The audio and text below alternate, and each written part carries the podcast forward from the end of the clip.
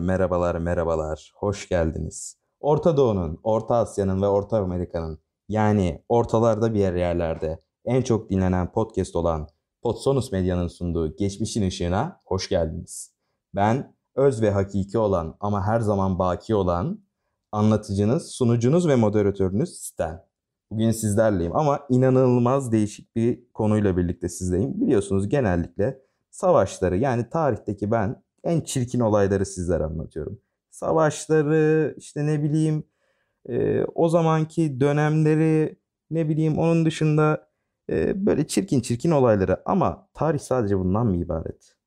Hayır tarihte bir sürü şey var. Hastalıklar var, kinler var, dramalar var.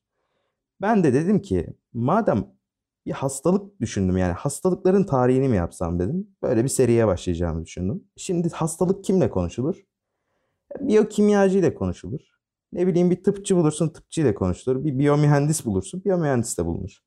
E, tam da böyle bir iş yapmak isteyen iki arkadaş buldum ben de. Marmara Üniversitesi 4. sınıf tıp bölümünden Muhammed Fatih Kırcılı ve biyomühendislik 4. sınıftan Dilan Yılmaz. Arkadaşlar hoş geldiniz. Hoş bulduk Stan. Hoş bulduk. Bugün ne konuşacağız?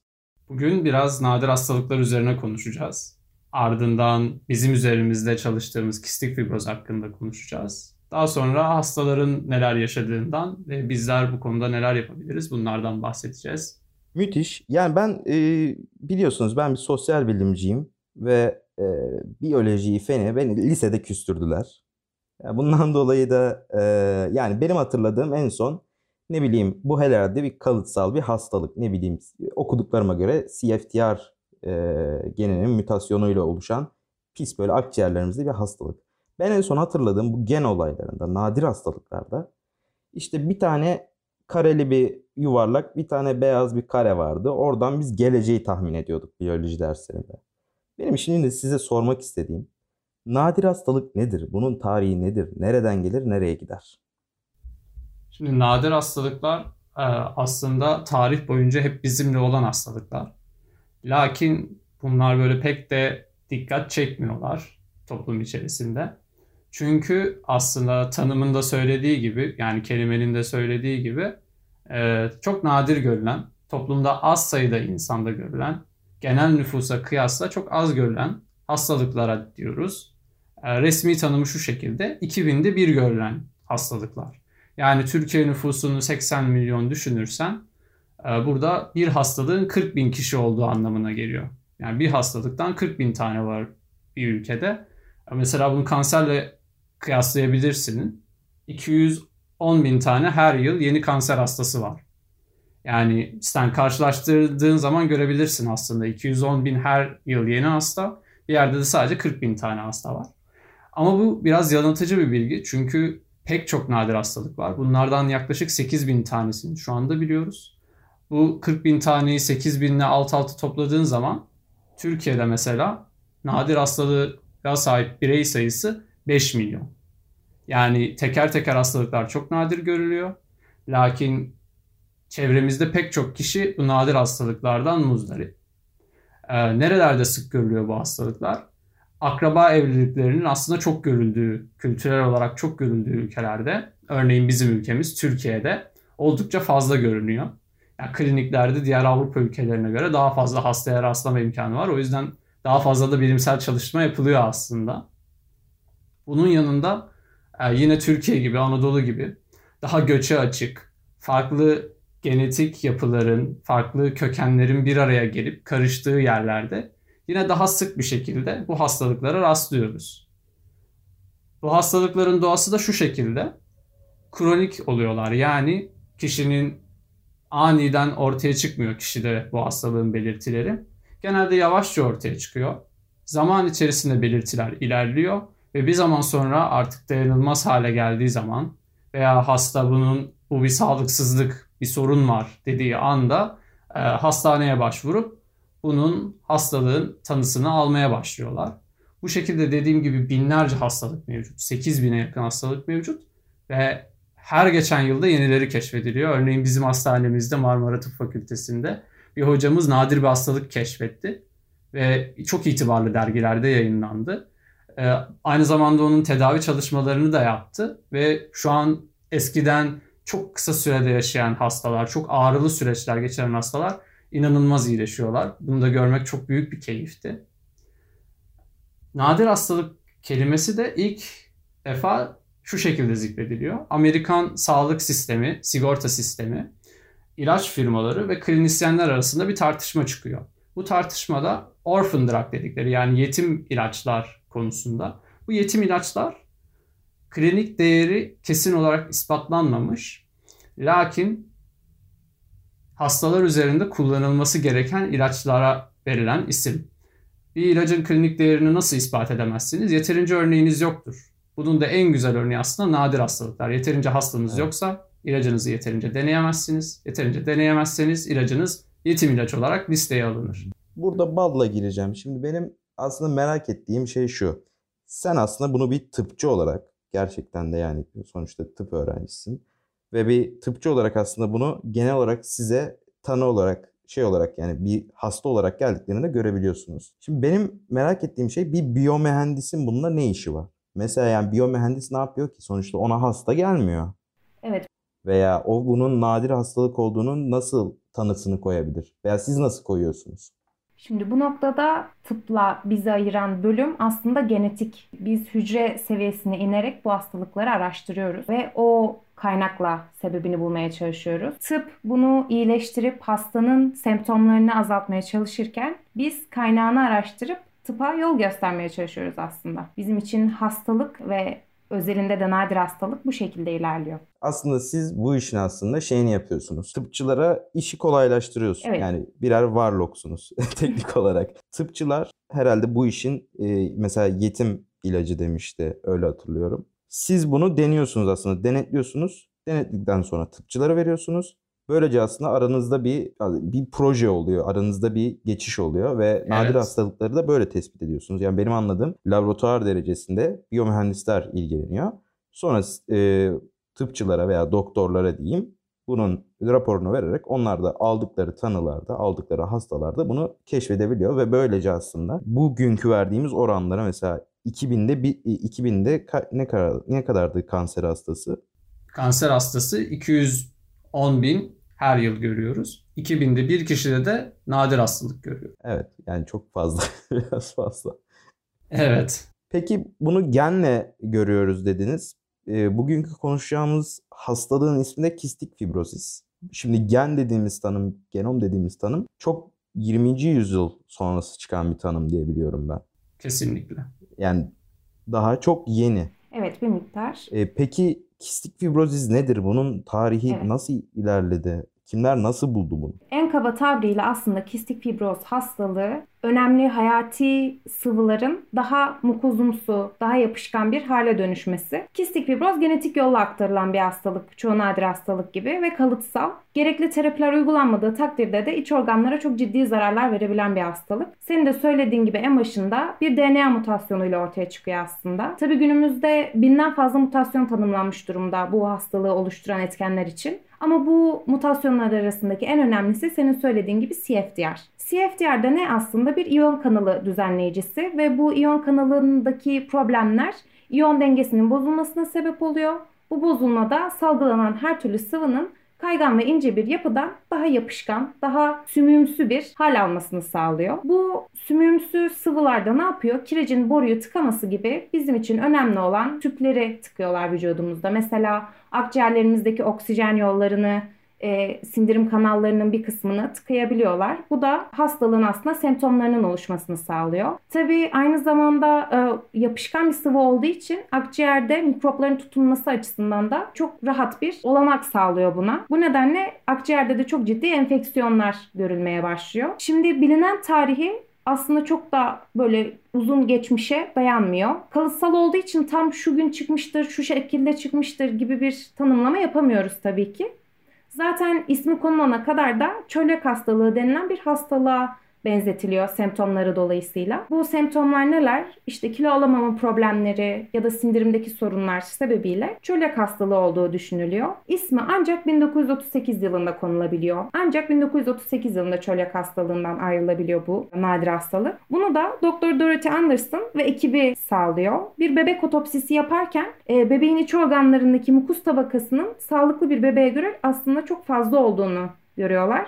Ve böylelikle de hastalığın ismini pankreasın kistik fibrozisi olarak koyup çölyak hastalığından ayırıyorlar. Tabi hastalığın nedeni yani bu DNA mutasyonu çok uzun yıllar bulunamıyor. Ama bu süreçte devletler boş durmuyorlar. Care center'lar yani bakım evleri ve bazı araştırma grupları kuruyorlar. Bu care center'ların, bu bakım evlerinin ve araştırma gruplarının en birincil amacı da şu hastaların hayat kalitesini ve yaşam sürelerini yükseltmek. Tabi bu noktada yanlış anlaşılmak istemem. 1962'de Öngörülen hayat süresi hastalar için 10 yıl aslında. Hastalığın dönüm noktalarından bir tanesini 1950'lerin sonunda yaşıyorlar. Bu da ne? Kistik fibroz hastalarının terindeki tuz miktarının sağlıklı bir bireye göre çok daha fazla olduğunu keşfediyorlar. Bu da çölyak hastalığında düşünülen aa işte kilo alamıyor, sindirim sorunları var kısmından acaba genetik bir problem mi var, iyon e, kanalları ile ilgili bir sorun mu var? Perspektifini değiştirdiği için genetik bağının bulunması açısından çok önemli bir rol oynuyor bu tuz probleminin saptanması. 1989'da da artık DNA dizileme teknolojilerinin gelişmesiyle beraber genetik kaynağının CFTR geni olduğunu buluyorlar ve tedavi yöntemleri hızla gelişmeye başlıyor. Tabii ilk önce genetik bir problemden kaynaklandığı için acaba gen terapisiyle bu hastalığı biz çözebilir miyiz diye çalışmalara başlanıyor. Ama o dönemde gen terapileri çok taze bir konsept olduğu için uygulanabilirlik açısından henüz yeterli bir bilgiye de sahip sahip olunmadığı için teoride kanıtlanıyor ama pratiğe dökülmüyor. Tabi bundan sonra tedavi yöntemleri hakkında düşünülmeye başlanıyor.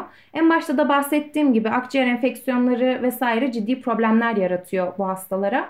Ve e, kistik fibroz özelinde bir ilaç 1993'e kadar onaylanmıyor. 1993'te mukos tabakasını inceltecek bir madde bulunuyor ve Pulmozim ismiyle ilaç firmaları bunu markete salıyor. Bu mukos tabakasının inceltilmesi hastalar için çok ciddi bir öneme sahip ama bir yandan da enfeksiyonlarla baş etmek için oral antibiyotiklerden başka bir çözümleri yok. Ve bu e, oral antibiyotikler kana karışıp tedaviye başlayana kadar aslında vakit kaybediyorlar. Bu yüzden de 1997 yılında ikinci ilacımız onaylanıyor kistik fibroz hastaları için.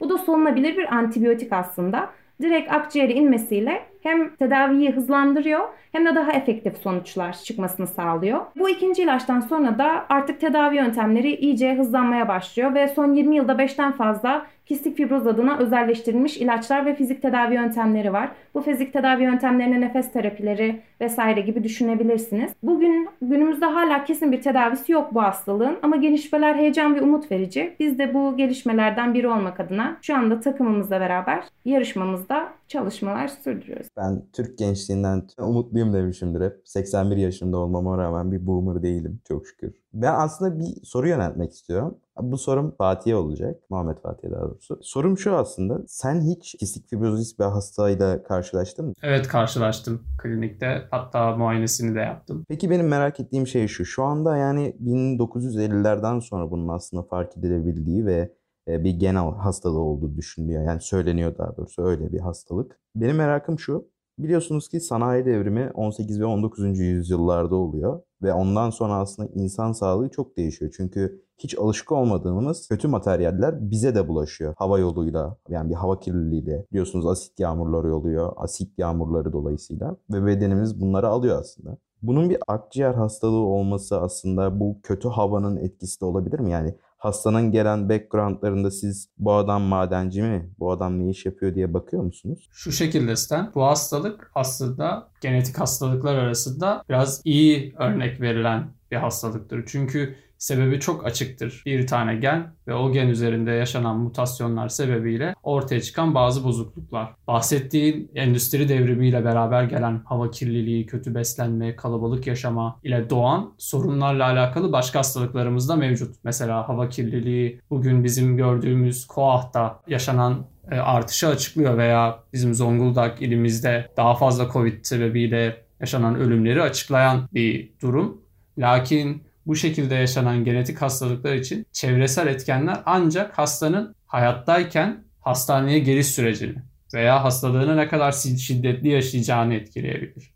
Yani hasta daha sosyoekonomik olarak yüksek bir yerdeyse mesela daha az enfeksiyonla karşılaşabilir hayatı boyunca. Kistik fibrozda bu önemli bir problem. Daha sosyoekonomik olarak zor bir yerde yaşıyorsa bu durumda hayatı da dolayısıyla sağlık hizmetlerine erişimi de zorlaşacak aslında. Hmm, anladım, anladım. Yani bunun tamamıyla yani bir çocukta da çıkabilir. Yani gözünü hayata yeni açmış bir çocukta da çıkabilir aslında. Zaten şu anda yeni doğan taramaları yapılıyor ve daha bebek yaştayken kistik fibroz olan hastalar tespit ediliyor ve o hastalar ömür boyu aslında takip ediliyor. Anladım. Peki yani ben şeyi her zaman merak etmişimdir. Bu aslında insanlarda bilinç yaratacağı için bazen böyle ben e, şey yapmadan önce mesela ameliyata girmeden önce yani tırnağımı bile çektirsem o sıra ne o sıra ne yapıyorlar diye merak etmişimdir. Bendeki kötü bir merak da olabilir bu. Ben aslında o insanları anlayıp bir şekilde insanların bilinçleneceğine ve e, sizin yaptığınız gibi sosyal sorumluluk projelerine, yaptığınız projeler gibi şeylere katkı verebileceğini, aslında böyle şeylere bizim ilgimizin olmadığı değil de bize biraz gösterilmediği ve bizim de anlamadığımız olaylar olduğu için bunlara çok yatırım yapılmıyor. Yani bilimsel açıdan da, gençlik açısından da yani siz burada çok güzel bir iş yapıyorsunuz. Kesinlikle takdir ediyorum ve şunu sormak istiyorum aslında. Bir kistik fibrozis hastası neler yaşıyor? Yani bir gününde bir alete mi bağlı yoksa bu aletler yeni mi geliştirildi? Bir gün nasıl geçiyor? Bunlar neleri deneyimliyor? Kistik fibroz hastaları aslında e, iki çeşit bir deneyim yaşıyorlar. Birincisi genel bir nadir hastalığı maruz kaldıkları için, nadir hastalıkları bulunduğu için buradan kaynaklı bazı problemlerle karşılaşıyorlar. Bunlar ne? Özel cihazlara ihtiyaç duyuyorlar veya özel ilaçlara ihtiyaç duyuyorlar. Lakin hastalıklarında bulunan insan sayısı çok az olduğu için bu ilaçlar veya aletler her zaman her yerde bulunamayabiliyor. Veya ekonomik olarak çok erişilebilir olmayabiliyorlar. Fiyatları çok uçuk olabiliyor. Bu durumla alakalı bazı problemler yaşayabiliyorlar. Bunun yanında bazen gittikleri özellikle bu biraz da büyük şehirlerin dışında yaşanan bir problem. E, doktorların, sağlık çalışanlarının bu gibi nadir hastalıkları, az görülen hastalıkların hakkında tam bir bilgi sahibi olmadığı bir durumla karşılaşabiliyorlar. Bu da hastanede daha iyi bir sağlık hizmeti almalarının önüne geçiyor. Tüm bunların yanında da yeni bir alan olduğu için aslında bilimsel bilgide de bazı eksiklikler mevcut. Her ne kadar hızla devam etse de halen kesin tedavilere doğru dönebilecek elimizde bilgiler veya teknolojiler mevcut değil. Bunların halen geliştiriliyor olması gerekiyor. Tüm bunların yanında psikolojik, sosyal ve ekonomik bazı zorluklarla da karşılaşıyorlar. Örneğin bir kistik fibrozis hastası çocuğu düşünelim. Hastanın ciğerlerinde mutasyondan kaynaklı kalın bir mukus tabakası var. Ve mukus tabakası bakteriyel enfeksiyona sebep oluyor. Bakteriyel enfeksiyonu kolaylaştırıyor. Şimdi bu çocuk hastaneye kaldırılmak zorunda. Ağır antibiyotikler alacak. Bunun yanında eğer ihtiyacı olursa oksijen desteği alacak. Hastanede bir haftalık bir yatış yapılacak. Ben böyle hastalar gördüm. Daha sonra bu bir hafta boyunca aslında çocuk okula gitmemiş olacak mesela. Arkadaşlarından ayrılacak. Arkadaşlarıyla olan sosyalleşme ihtiyacını gideremeyecek. Aynı zamanda okula gidemediği için ileride sosyoekonomik durumu biraz daha engel, gelişimi engellenmiş olacak. Daha iyi bir işe kavuşamayacak. Veya egzersiz diğer arkadaşları kadar kolay yapamayacak oyun oynamak çocuklar için önemli bir sosyalleşme yöntemi. Bu durumda akran zorbalığıyla karşılaşabilir çocuk. Kendini sosyal olarak dışlanmış hissedebilir. Bence en kötüsü de ağrı aslında. Bu kronik bir hastalık olduğu için hastalar ağrı ağrıyla beraber yaşıyorlar ve ağrı insan psikolojisi için gerçekten zor bir şey. Dolayısıyla bu hastalara da ayrıca ağrı yönetimleri de yapılıyor. Belki bu kistik fibroz için biraz daha farklı ama nadir hastalıkların genelinde bu da önemli bir mesele. Ve bu hastaların aslında yaşadığı şey bu oluyor. Genelde enfeksiyonlar. Ve enfeksiyonlarla beraber hastaneye gelme, hastanede gerekli bakım, antibiyotik, oksijen desteklerinin verilmesi ve ömür boyunca bu ziyaretler devam edecek. Çünkü bu hastalık şu anda kesin bir tedavisi olmadığı için sık sık bu şekilde gelecek. Hatta grip olacak grip daha sonra komplike olacak yani zorlaşacak bakteriyel enfeksiyonlarla beraber. Herkesin ayakta geçirdiği bir hastalık onlar için çok zor bir hikayeye dönüşecek. Ve maalesef ki ortalama yaşam ömrü de bugün Dilan'ın anlattığı ası 10 yıl demişti. Bu 1950'lerden önceki bir rakam. Bugün işte elimizdeki teknolojilerle bunu 40-50 yaşlara kadar uzatabiliyoruz. Türkiye'de ise ortalama yaşam ömrü bugün 65'lerin üzerine çıktı. 70'e dayanıyor. Bu da aslında ne kadar zor bir şey yaşadıklarının bize en güzel göstergesi. Peki e, buraya kadar çok güzel geldik. Yani bu hastaların ne yaşadığına dair biz yani çok iyi betimlediniz ve yaşıtlarının yaptıklarını yapamamanın acısı ayrı, hastalığının acısı ayrı, yaşadığı psikolojik savaşı ayrı anlattınız ki en doğru anlatım da bu.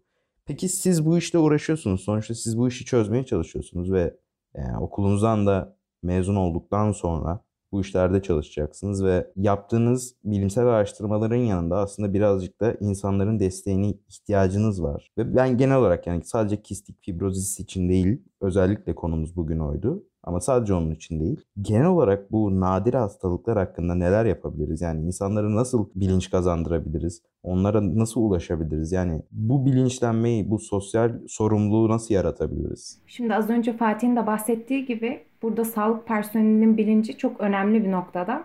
Çünkü hastaların doğru teşhisi alıp kısa zamanda tedaviye ulaşması çok önemli.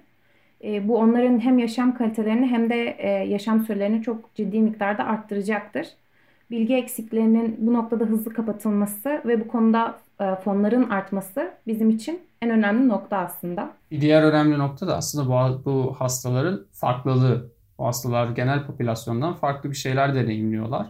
Ve bu farklılıklara saygı duymak, bu farklılıkların bilincinde olmak bir şekilde aslında toplumumuzda e, onların hayatını kolaylaştıracak değişiklikleri, işte sağlık çalışanlarının bilinçli olması, hastanelerde düzenlerin değişmesi, bu hastalara ihtimam gösterilmesini de beraberinde getirecektir. Kurumlarımıza da ayrıca bir rol düştüğünü düşünüyorum ben. Özellikle üniversitelerde bulunan bizler gibi araştırmacı kişiler nadir hastalıklar alanındaki bilgi açığını kapatmalılar. Bu şekilde ileride bilimsel bilgileri kullanarak yeni teknolojiler ortaya çıkabilir ve bu yeni teknolojilerle beraber hastalara umut olabilecek tedavileri ortaya koyabiliriz. Ee, bu noktada önemli olan şeylerden biri de hastalığın ilaca ulaşması.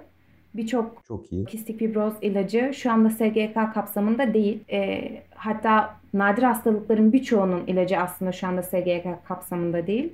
Bu ilaçların e, bu kurumlar tarafından kapsama alınması hastaların ilaca ulaşımını kolaylaştırıp onları çok daha rahatlatacaktır. Çünkü ekonomik problemlerin yanında çok ciddi sosyal sorumluluklar da getiriyor hastaların ailesine de bu. Ee, bu nedenle aslında farkındalığı arttırmak, özellikle politik açıdan bunun farkındalığını arttırmak hastalar için çok ciddi bir yük azalmasına sebep olacak. Tabii ki de yani bir furya var biliyorsunuz yani sonuçta insanlar artık o kadar güvensizleşti ki Instagram'da ünlülerin yaptığı yayınlara muhtaç kaldılar. Bir sürü SMA'lı hasta ki bu çok güzel bir şey ama ne kadar güzel olsa da o kadar da acı verici. Bunu devletimiz bir el atmalı. Aslında ben de bunu soracaktım ve bu soruyla bir kapatmayı düşünüyordum. Çok güzel oldu. Buradan Fahrettin Koca'ya duyurulur. O zaman programımızı kapatalım. Ben muhteşem derecede zevk aldım. Çünkü bilmediğim o kadar çok şeyi anlattınız ki e, benim en sevdiğim olaydır böyle bir şeyleri, bilmediğim şeylerin bana anlatılması ki ben araştırabileyim. Eğer aklınızda varsa insanlar böyle nadir hastalık deyince e, doğru bilgiyi çünkü ben de kaynakça ile iş yapıyorum ve kaynakça veriyorum. Bir doğru bilgi bulabilmek için hangi siteden veya hangi e, kaynaktan yararlanabilir? Aslında pek çok kaynak mevcut. Bunlar biraz daha popüler sitelerin altında kaldıkları için haberimiz olmuyor. Özellikle Sağlık Bakanlığı'nın e, hastalıklar hakkında bilgilendirici broşürleri olabiliyor veya internet sitesinde yayınları olabiliyor. Bunun yanında her hastalıkla hastalıklarla ilgilenen tıp meslek odaları var. Mesela Hematoloji Derneği veya e, Akciğer Derneği gibi. Bu dernekler hastalıklar hakkında doğru bilgiyi içeren e, broşürler yayınlıyorlar, kitapçıklar yayınlıyorlar. Bunlar hacimli kitapçıklar oluyorlar ve detaylı bir şekilde aslında hastalara anlatabilecek e, nitelikte oluyorlar. Yurt dışında da yine Amerika'da Ulusal Sağlık Örgütü veya işte İngiltere'de NHS gibi kurumlar hastaların anlayabileceği, hastalıkları tek tek açıklayan, bütün bulgularını, tedavisini, süreçleri açıklayan e, pek çok yayın üretiyorlar. E, herkes bu araçları kullanarak aslında doğru bilgiye ulaşabilir. Öyle yattım ben yok yapacak bir şeyim yoktu. Herkes öğrenmek zorunda. Aynen öyle sabah programından e, öğrenmemek lazım bunları. O zaman ben ikinize de çok teşekkür ediyorum. İnşallah bir daha konuğum olursunuz başka bir konuda. Çok teşekkür ediyorum katılımınız için. Efendim bir geçmişin ışığının daha sonuna geldiniz. Muhteşem insanlarla muhteşem bir konuyu, önemli bir konuyu konuştuk. Sizlerle de bu sosyal sorumluluğu ve bilinci aktararak esenlikler diliyorum.